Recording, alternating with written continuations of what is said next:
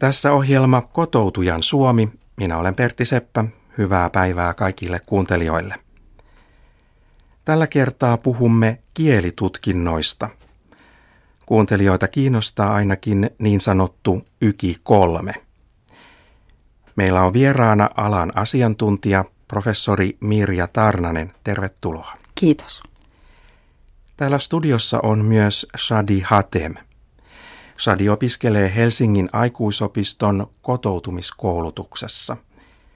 Sadi ja Sadin kurssikaverit ovat tehneet ison osan tämän ohjelman kysymyksistä. Kysymyksiä on tullut myös kuuntelijoilta. Hei Sadi, kerrotko itsestäsi ja teidän kurssista? Um, hei, uh, minä olen Shadi, 22 vuotta uh, kotoisin uh, Suuriasta – Suuriassa olen opiskelen insinööriksi. Tulen Suomen oksi ja puoli vuotta sitten. Aloitin Suomen opiskelun viime kesänä Helsingin aikoisopistossa. Uh, meidän kurssi on uh, 20 opiskelijaa. Ja meidän opettaja on Vivi, ja Vivi on hyvä opettaja. Kun mietitte kysymyksiä tähän ohjelmaan, niin miten se meni? Oliko vaikeaa? Uh, menee hyvin, mutta aihe on vaikea. Teimme kuitenkin paljon kysymyksiä. Niin, kysymyksiin siis vastaa Mirja Tarnanen, mutta ennen kuin Sadi esität niitä kysymyksiä, tutustutaan vähän paremmin ohjelman vieraaseen. Kerrotko Mirja ensin vähän itsestäsi? Ähm, minä asun Jyväskylässä ja olen opiskellut Jyväskylässä ja ää, olen valmistunut itse asiassa suomen kielestä vuonna 1993. Ja silloin kun valmistuin, työskentelin S2 eli suomi toisena kielenä opettajana ää, ja opetin muun muassa luku- ja kirjoitustaidottomia. Enkä osannut mitään, koska ala oli silloin vielä aika uusi Suomessa. Ja aika pian sen jälkeen ää, aloitin työt yleisissä kielitutkinnoissa, jotka perustettiin 1994 järjestettiin ensimmäiset tutkinnot. Elokuussa tuli laki ja asetus yleisistä kielitutkinnoista. Nyt olet myös professori. Mitä professori tekee? Minä olen töissä professorina opettajan koulutuslaitoksella ja siellä opetan ja tutkin ja ohjaan sekä opiskelijoiden ää, maisterin tutkintoja että myös tohtorin tutkintoja. Ja miltä alalta nuo opiskelijat ovat? Ää, he ovat ää, luokanopettajaksi valmistuvia tai aineenopettajaksi valmistuvia ja mun professuuri on kielikasvatuksen professuuri, eli olen erityisesti vastuussa suomen kielestä ja kirjallisuudesta ja suomi toisena kielestä. Kielikasvatus. Mm. Se kuulostaa hienolta.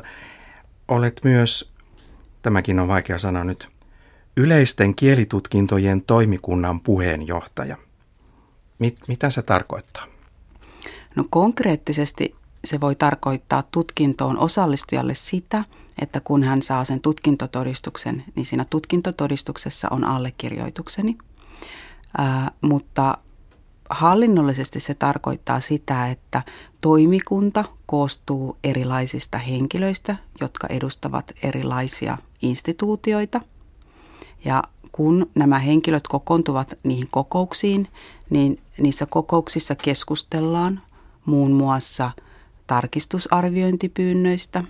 Eli tarkistusarviointi tarkoittaa sitä, kun olet saanut tutkintotodistuksen ja jos et ole tyytyväinen siihen tasoarvioon, jonka olet saanut, voit tehdä siitä tarkistusarviointipyynnön, eli niin, että se suoritus arvioidaan uudelleen. Siellä keskustellaan myös tutkintomaksuista, käydään läpi osallistujamääriä, ää, myös keskustellaan yleisiä kielitutkintoja koskevasta lainsäädännöstä ja sen uudistamisesta ja monista muista asioista olet aika tärkeä ihminen. No voisinko sanoa näin, että olen osanen siellä koko ryhmässä ja yhdessä teemme niitä asioita. Mitä nämä kielitutkinnot oikein ovat? No, yleiset kielitutkinnot ovat tutkintoja, joilla voi osoittaa, miten hyvin osaa kieltä. Tutkinnoissa on, on mukana useita eri kieliä, esimerkiksi Suomen lisäksi englanti, saame, ranska, venäjä, italia, ruotsi. Ja tutkinto on siitä mielenkiintoinen, että se ei perustu mihinkään tiettyyn kurssiin tai oppimäärään, vaan kuka tahansa, joka itse kokee, että osaa kieltä, voi ilmoittautua tutkintoon ja sen tutkinnon jälkeen saada todistuksen kielitaidostaan. Kuka noita kysymyksiä saa laatia? No, kysymyksiä ää, laaditaan niin, että näitä tutkintoja kehitetään Jyväskylän yliopistossa soveltavan kielen tutkimuksen keskuksessa ja sieltä koordinoidaan myös tehtävän ja niiden kysymysten laadintaa ja laadintaan koulutetaan alan ammattilaisia. Eli he ovat usein sen kielen opettajia, ää, jonka tutkinnosta on kyse. No mennään nyt sitten tuohon Yki kolmoseen. Se kiinnostaa meidän kuuntelijoita. Kerrotko vielä ensin, että miksi kansalaisuuteen vaaditaan tuo Yki kolme? No, jos saan sanoa ensin vähän taustaa, että Suomi, jos verrataan muihin maihin, on mielenkiintoinen maa siinä, että meillä kun, haake, kun haetaan kansalaisuutta, arvioidaan kielitaitoa. Joissakin maissa on testejä, joissa arvioidaan kulttuuria ja sen tyyppisiä asioita. Esimerkiksi Isossa Britanniassa. Ää, miksi sitten tämä kolmonen? Sen vuoksi, että, että ajatellaan, että se taitotaso kolmonen on sen verran kielitaitoa, että sillä kielitaidolla pystyy hyvin itsenäisesti hoitamaan omia asioita, lukemaan erilaisia tekstejä, ymmärtämään niistä pääasioita, kuuntelemaan erilaisia ää, keskusteluja, katsomaan televisiota, kuuntelemaan esimerkiksi myös tätä ohjelmaa sujuvasti, ää, erilaisia radio-ohjelmia ja ymmärtämään niistä pääasioita ja yksityiskohtiakin. Ja, ja ylipäätään myös hoitamaan erilaisia asiointitilanteita nimenomaan itsenäisesti. Niin Sadi, tuossa tuli jo paljon asiaa, mutta meillä on näitä kysymyksiä. Minkälaisia kysymyksiä siellä on ensiksi? Kerrotko meille jotakin? Ajomalla paljon. Onko testissä mantuntimus ja historiakysymyksiä? Itse asiassa suoraan ei. Siellä ei kysytä tietoa, että tiedätkö kuka on Suomen presidentti tai pääministeri tai paljonko maitolitra maksaa. Ei ole sellaisia kysymyksiä. Eli kysymykset ovat sellaisia, että niistä pitäisi tai niihin pitäisi pystyä vastaamaan sen kokeessa olevan aineiston perusteella. Eli jos siellä on teksti, niin kun luet tekstin, pystyt vastaamaan kysymykseen. Mutta tietenkin aina, kun ollaan tekemisissä kielen kanssa, niin siellä on myös vaikuttavat kulttuuriset asiat. Eli joskus, jos tulee kovin erilaisesta kulttuurista, voi olla vaikea ymmärtää koko tekstiä, koska se teksti kuitenkin edustaa tai on kiinteä osa sitä kulttuuria, mistä ikään kuin se teksti on otettu osaksi sitä tutkintoa. Miten voin harjoitella okitestin? Onko netissä tehtäviä, joita voin harjoitella ennen okitestiä? Onko ele- olemassa kurssia, johon voin osallistua ennen okitestiä? Öö, on olemassa ihan semmoinen lyhyt esittely soveltavan kielen tutkimuksen nettisivuilla. Sitten on Ylen sivuilla tällainen ykitreenit, jossa on harjoitustehtäviä. Ja nämä nettiosoitteet tulevat varmaan sitten kaikille näkyviin. Ja sitten on myös eri, eri koulutusinstituutiot järjestävät myös kursseja, mutta niitä pitää kysyä sitten erikseen sieltä paikkakunnalta, jossa asuu, että kuka niitä ehkä järjestää ja tarjotaanko niitä. Uh, jos haluan ukitesti uh, kurssille, miten, mitä minun täytyy tehdä? Täytyykö minun uh, hakea ukikurssille? Öö, no, tämä liittyy ehkä vähän siihen, mitä kysyit aikaisemmin, johon en vastannut, mm-hmm. kun kysyit, että, että miten voit harjoitella. Osaatko okay. arvata, miten voisit harjoitella? Nyt mä kysyn sinulta. En tiedä. Paras tapa harjoitella on käyttää kieltä. Mm-hmm. Eli mennä ulos ja mm-hmm. yrittää keskustella ja puhua ihmisten kanssa, seurata radiota, televisiota, lukea lehtiä ää, ja, ja tota, niin myös ää, kuunnella, kuunnella ja, ja ehkä myös yrittää kirjoittaa. Kirjoittaminen on ehkä sellainen, että sitä usein jokapäiväisessä elämässä tekee vähemmän, että useammin on helpompi lukea tai keskustella ihmisten kanssa. Mutta se on parasta harjoitusta, että yrittää itse mennä erilaisiin tilanteisiin, joissa voi, saa ja täytyy käyttää suomen kieltä. Sen lisäksi tietysti on hyvä, jos saa opettajalta ohjausta. Uh, mikä on testin hinta? Onko hinta sama kaikille tasoilla? Hinnat ovat eri tasoisia eri testeille ja ne muuttuvat aika ajoin. Tällä hetkellä perustaso maksaa 100 euroa, keskitaso 123 euroa ja ylintaso 160 euroa. Uh, missä ja milloin voin uh, osallistua oppitestiin? Testejä, suomen kielen testejä järjestetään neljä kertaa vuodessa ja ne selviävät erittäin hyvin opetushallituksen sivuilta, joista näkee, että mitkä koulutuksen järjestäjät tai ke, mitkä instituutiot järjestää testejä. Ja sieltä näkee myös tarkat ilmoittautumisajat ja sieltä opetushallituksen sivujen kautta voi myös ilmoittautua. Mm. Mutta usein nämä suomen kielen testit tulevat täyteen, eli ilmoittautuneita tulee niin paljon, että enempää ei enää voida ottaa mukaan, niin todella nopeasti sen jälkeen, kun ensimmäinen ää, ilmoittautumispäivä on käsillä. Um, miksi testejä on niin vähän? Vain neljä kertaa vuodessa. Joo. No esimerkiksi tämä tutkintotoimikunta, josta puhuttiin aikaisemmin, yleisten kielitutkintojen toimikunta keskustelee myös tästä asiasta. Mm-hmm. Mutta se on myös niin sanotusti resurssikysymys. Ymmärrätkö sana resurssi? Ei. Resurssi tarkoittaa, että onko rahaa, mm-hmm. onko työntekijöitä, onko paikkoja, joissa voi testin suorittaa.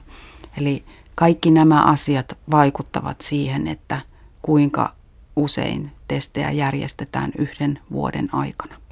Mm-hmm. Mutta olet aivan oikeassa, että niitä pitäisi olla useammin, koska tulijoita on niin paljon. Ihmisiä, jotka haluavat suorittaa testin. Mm-hmm. Joo. Uh, kuinka monta tuntia testi kestää? No, testi kestää noin uh, kolmesta neljään tuntia ja siellä on puheen ymmärtämisen, tekstin ymmärtämisen, ää, kirjoittamisen ja ää, puhumisen osakoi. Mm-hmm. Ja vähän riippuu siitä, että miten tauot ovat siellä välissä ja täytyykö odottaa vähän aikaa, että pääsee studioon. Eli kielistudioon, jossa tehdään puhumisen ja puheen ymmärtämisen koe, esimerkiksi keskitasolla, mm-hmm. yki kolmosessa. Uh, kuinka kauan kestä, että saan ukitestin uh, tulokset? Miten ne ilmoitetaan minulle? Todistus tulee sinulle kotiin postissa mm-hmm. ja tulee todistus kahden kuukauden sisällä suunnilleen. mm-hmm. siitä päivästä, kun olet suorittanut tutkinnon. Aivan. Uh, miten, miten minä tiedän, onko uh, tulos hyvä vai huono? Saako ukitestistä uh, arvosanan? Saa. Arvosanaksi voi saada alle kolme, mm-hmm. kolme tai neljä. Ja ö, oikeastaan kaikki arvosanat kertovat siitä, että kielitaitoa on, mutta todistuksessa on tämä arvio jokaisesta osataidosta, tekstin ymmärtäminen, kirjoittaminen, puheen ymmärtäminen ja puhuminen erikseen. Eli sinulla voi olla esimerkiksi kolmonen tekstin ymmärtäminen, puhuminen, kolmonen, kirjoittaminen alle kolme ja niin edelleen. Eli, hmm. uh, ja mulla on paljon kysymyksiä, jos uh, ei uh, läpäise testiä. Ja kerrotko Sadi, oliko sellainen tunne siellä teidän opiskeluryhmässä, että monia pelottaa se, mm. että ei, mm-hmm. ei pääse testistä mm. läpi? Joo. Uh, okitestissä on monta osoita. Lukiminen, kirjoitaminen, kuunteleminen uh, ja puhiminen. Jos uh, en läpäise uh, esimerkiksi kontelua, täytyykö koko testi tehdä uudestaan? Ää, ei tarvitse, mutta se on ää, kiinni siitä, mihin käytät todistusta, mitä varten haluat tehdä ykitestin. Jos haet kansalaisuutta – niin kansalaisuuteen vaaditaan, että kielitaito on kirjallisella ja suullisesti, kirjallisesti ja suullisesti vähintään taitotasolla kolme. Ja kansalaisuuteen siis vaaditaan, että siinä todistuksessa on joko puhumisesta ja kirjoittamisesta kolme. Ja jos puhuminen ja kirjoittaminen on kolme, niin tekstin ymmärtäminen ja se puheen ymmärtäminen eli kuunteleminen voi olla alle kolme tai puheen ymmärtäminen ja kirjoittaminen on kolme, tai tekstin ymmärtäminen ja puhuminen on kolme. Maahanmuuttovirasto, joka käsittelee näitä, eli MIKRI, joka käsittelee näitä kansalaisuushakemuksia, niin on vuodesta 2012 hyväksynyt, että jos käyt kerran tutkinnossa, ensimmäisen kerran, ja saat puhumisesta kolme, mutta kaikista muista kolmesta taidosta alle kolme. Ja menet uudelleen ja seuraavalla kerralla saat ää, ää, tekstin ymmärtämisestä kolme, niin voit käyttää näitä kahta todistusta osoittaaksesi kielitaidon kansalaisuudesta. Eli ne ei tarvitse olla ne yki kolmoset samassa todistuksessa, vaan voi yhdistää eri testikerran tuloksia. Eli käyttää kahta eri todistusta. Mm-hmm. Uh, monat, uh, montako prosenttia uh, pitää olla oikein eri osa alueiden tehtävissä, että saa esimerkiksi tason kolme? Tarkkaa prosenttia ei oikeastaan voi sanoa, ja se johtuu siitä, että arviointi perustuu, ää, ymmärrätkö sanan sofistikoitunut? Mm-hmm. Ää, ikään kuin sellaisen arviointiteoriaan, että ei sanota teknisesti, että 50 prosenttia tai 60 prosenttia, vaan siihen vaikuttaa eri testikerroilla jonkun verran se, että miten helppoja vaikeita tehtävät on. Jos sanon tämän yksinkertaisesti. Eli, eli siinä otetaan huomioon kullakin testikerralla testin laatu, tehtävien laatu, arvioijien työ ja osallistujien kyky, eli miten he osaavat, niin nämä kaikki yhdistetään sellaisella tilastollisella ohjelmalla ja sitten katsotaan, että mihin se pisteraja, eli kuinka paljon täytyy olla oikein. Minä uskallan väittää, että tämä tapa on parempi tapa kuin sellainen, että joka kerta täytyy osata puolet, koska testit voivat olla vähän erilaisia eri testikertoina.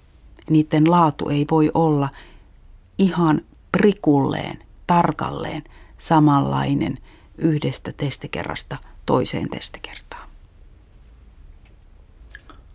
Mitä tapahtuu, jos en läpäise ää, testiä? Eli et saa kolmosta. Mm-hmm. Sitten voit tul- tu- ilmoittautua uudelleen.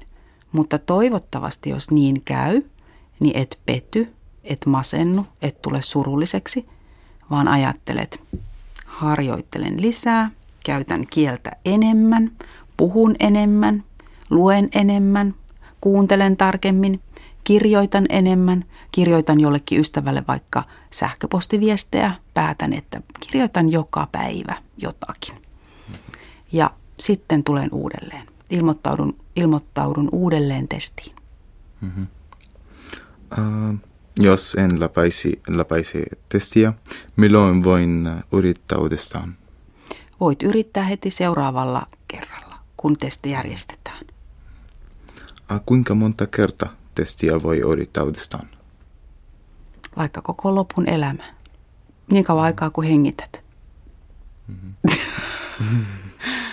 Mutta mahdollisuus on aina. Mahdollisuus on aina, se ei lopu koskaan. Mm-hmm. Mutta toivon, että, että olisi tärkeää ajatella niin, että jos ei saa ensimmäisellä kerralla sitä vaikka taitotasoa kolme, niin yrittää parantaa sitä kielitaitoa, kehittää ja käyttää enemmän kieltä. Se on tärkeää, mitä tapahtuu siinä välissä, kun on yhden kerran testissä ja toisen kerran testissä, niin mitä siinä ajalla, ajassa siinä välissä tapahtuu. Eli teenkö jotain sille omalle kielitaidolle, niin yritänkö parantaa sitä. Se on tärkeää. Mm-hmm. Millaisia pohjitehtäviä YKI-testissä on? YKI keskitason eli siinä YKI kolmos testissä on niin sanottu kielistudiokoe. Eli se tarkoittaa sitä, että mennään kielistudioon. Oletko ollut koskaan kielistudiossa? Mm, ei. Okei. Okay. Kielistudio on sellainen paikka, jossa on, jossa on kuulokkeet ja mikrofoni. Ja sitten se, mitä sinä puhut, niin se nauhoitetaan. Vähän niin kuin täällä radiostudiossa. Kyllä, mm-hmm. juuri näin, juuri näin. Ja sitten sinä kuulet sieltä kuulokkeista ja sitten sinulla on myös vihko ja siinä vihkossa lukee tehtävän ohjeet. Ja siellä on usein ensimmäinen tehtävä joku sellainen, joka, jossa saat kertoa jotakin omasta elämästäsi, erilaisista aihepiireistä. Ja sitten siellä on sellaisia keskusteluja, joissa keskustelet nauha äänen kanssa. Eli siellä on vihkossa kyllä ohjeet ja sitten ää, keskustellaan sen tehtävän mukaan. Esimerkiksi voisi olla vaikka, että soitat jonnekin ja sinulle sanotaan, että mihin soitat ja kenelle ja miksi. Ja sitten sieltä vastaa joku ääni tai joku henkilö ja sitten puhut hänen kanssaan. Ja sitten siellä on usein myös sellainen mielipidetehtävä, jossa sinua pyydetään perustelemaan, eli argumentoimaan, sanomaan, että miksi olet tai et ole jotakin mieltä. Mm-hmm. Ja sinulle annetaan tietty puheaika ja myös voit suunnitella vähän sitä, mitä sanot ennen kuin se puheaika alkaa. Uh, onko puhetesti tosi vaikea? Mm, ei. Uh, minä olen arvioinut niitä, en tiedä uskallanko sanoa tuhansia, mutta ainakin satoja ja satoja. Ja minun kokemukseni mukaan on yllättävää tai hienoa, miten hyvin ihmiset ö, osaavat puhua siellä studiossa, vaikka se voi tuntua ö, epäluonnolliselta tai ei oikealta elämältä, koska puhun kuulokkeet päässä ja mikrofoniin. Ja joskus on hauska kuulla, kun ihmiset alkavat elämö, eläytyä siellä he unohtavat, että he ovat kielistudiossa ja ikään kuin ajattelevat, että puhuvat koko ajan oikean henkilön kanssa. Kokemukseni mukaan suurin osa tutkinnon suorittajista selviytyy ihan hyvin kielistudiosta. Mutta on myös totta, että jos ei ole koskaan ollut kielistudiossa ja jos ei ole mitään kokemusta ää, sen kaltaisista sellaisista tehtävistä, joita siellä on, niin ensimmäinen kerta voi tuntua oudolta, vieraalta tai, tai ja jotenkin ää, vaikealta. Mutta yleensä siellä on ihan helppo seurata. Tärkeää on, että luottaa itseensä, on rento, seuraa ohjeita, niin kaikki menee hyvin. Mm-hmm. Ja tärkeää, tärkeintä on, tiedätkö mikä? Joo. Puhuminen mm-hmm. ei saa olla hiljaa. Eli mm. täytyy puhua. Joo. Mutta se on vaikea. Mutta voit sanoa kaikille ystävällisiä ja haluan sanoa tässä myös tämän välityksellä, että, että testitilanteessa kannattaa aina vastata jotakin. Mm-hmm. Jos sinua pyydetään kirjoittamaan, kirjoita. Jos sinua pyydetään puhumaan, puhu. Eli ei ole vääriä ja oikeita vastauksia. Eli yleisissä kielitutkinnoissa ei saa miinuspisteitä siitä, että vastaa väärin. Mutta jos ei vastaa mitään, ei voi saada kuin nollan. Ymmärrätkö? Mm-hmm. Eli aina kannattaa vastata. Aina. Ei ole hölmöjä vastauksia, ei ole tyhmiä vastauksia, ei ole vääriä vastauksia. Tärkeää on, että käyttää kieltä ja osoittaa, että osaa käyttää sitä. No joo. Oliko hyvä saarna, luento, opetus? Um, joo. Tuo on, tuo on varmasti se, mikä kaikkien kannattaa muistaa, mm. että virheitä ei tarvitse pelätä. Ei todellakaan, ei todellakaan. Mm. Enemmänkin sellainen, että hei, mä saan käyttää suomen kieltä. Ja joku innokas arvioi ja kuuntelee sitä. No joo. Ja lukee. Uh, tautuuko minun osata uh, testissä pohjikieltä? Uh, ei. Sä saat ihan itse valita, millaista kieltä käytät. Onko se puhekieltä vai niin sanottua yleispuhekieltä tai kirjakieltä. Sillä oikeastaan ei ole väliä mm-hmm. keskitason tutkinnossa. Niin, tuosta puheen, puheen vaikeudesta tuossa oli monta kiinnostavaa kysymystä. Mutta näitä kysymyksiä on vielä paljon lisää. Palataan hetken päästä asiaan uudestaan. Kiitos tästä ensimmäisestä keskusteluosuudesta. Juodaan välillä vähän kahvia ja jatketaan kohta. Kiitos. Kiitos. Kiitos.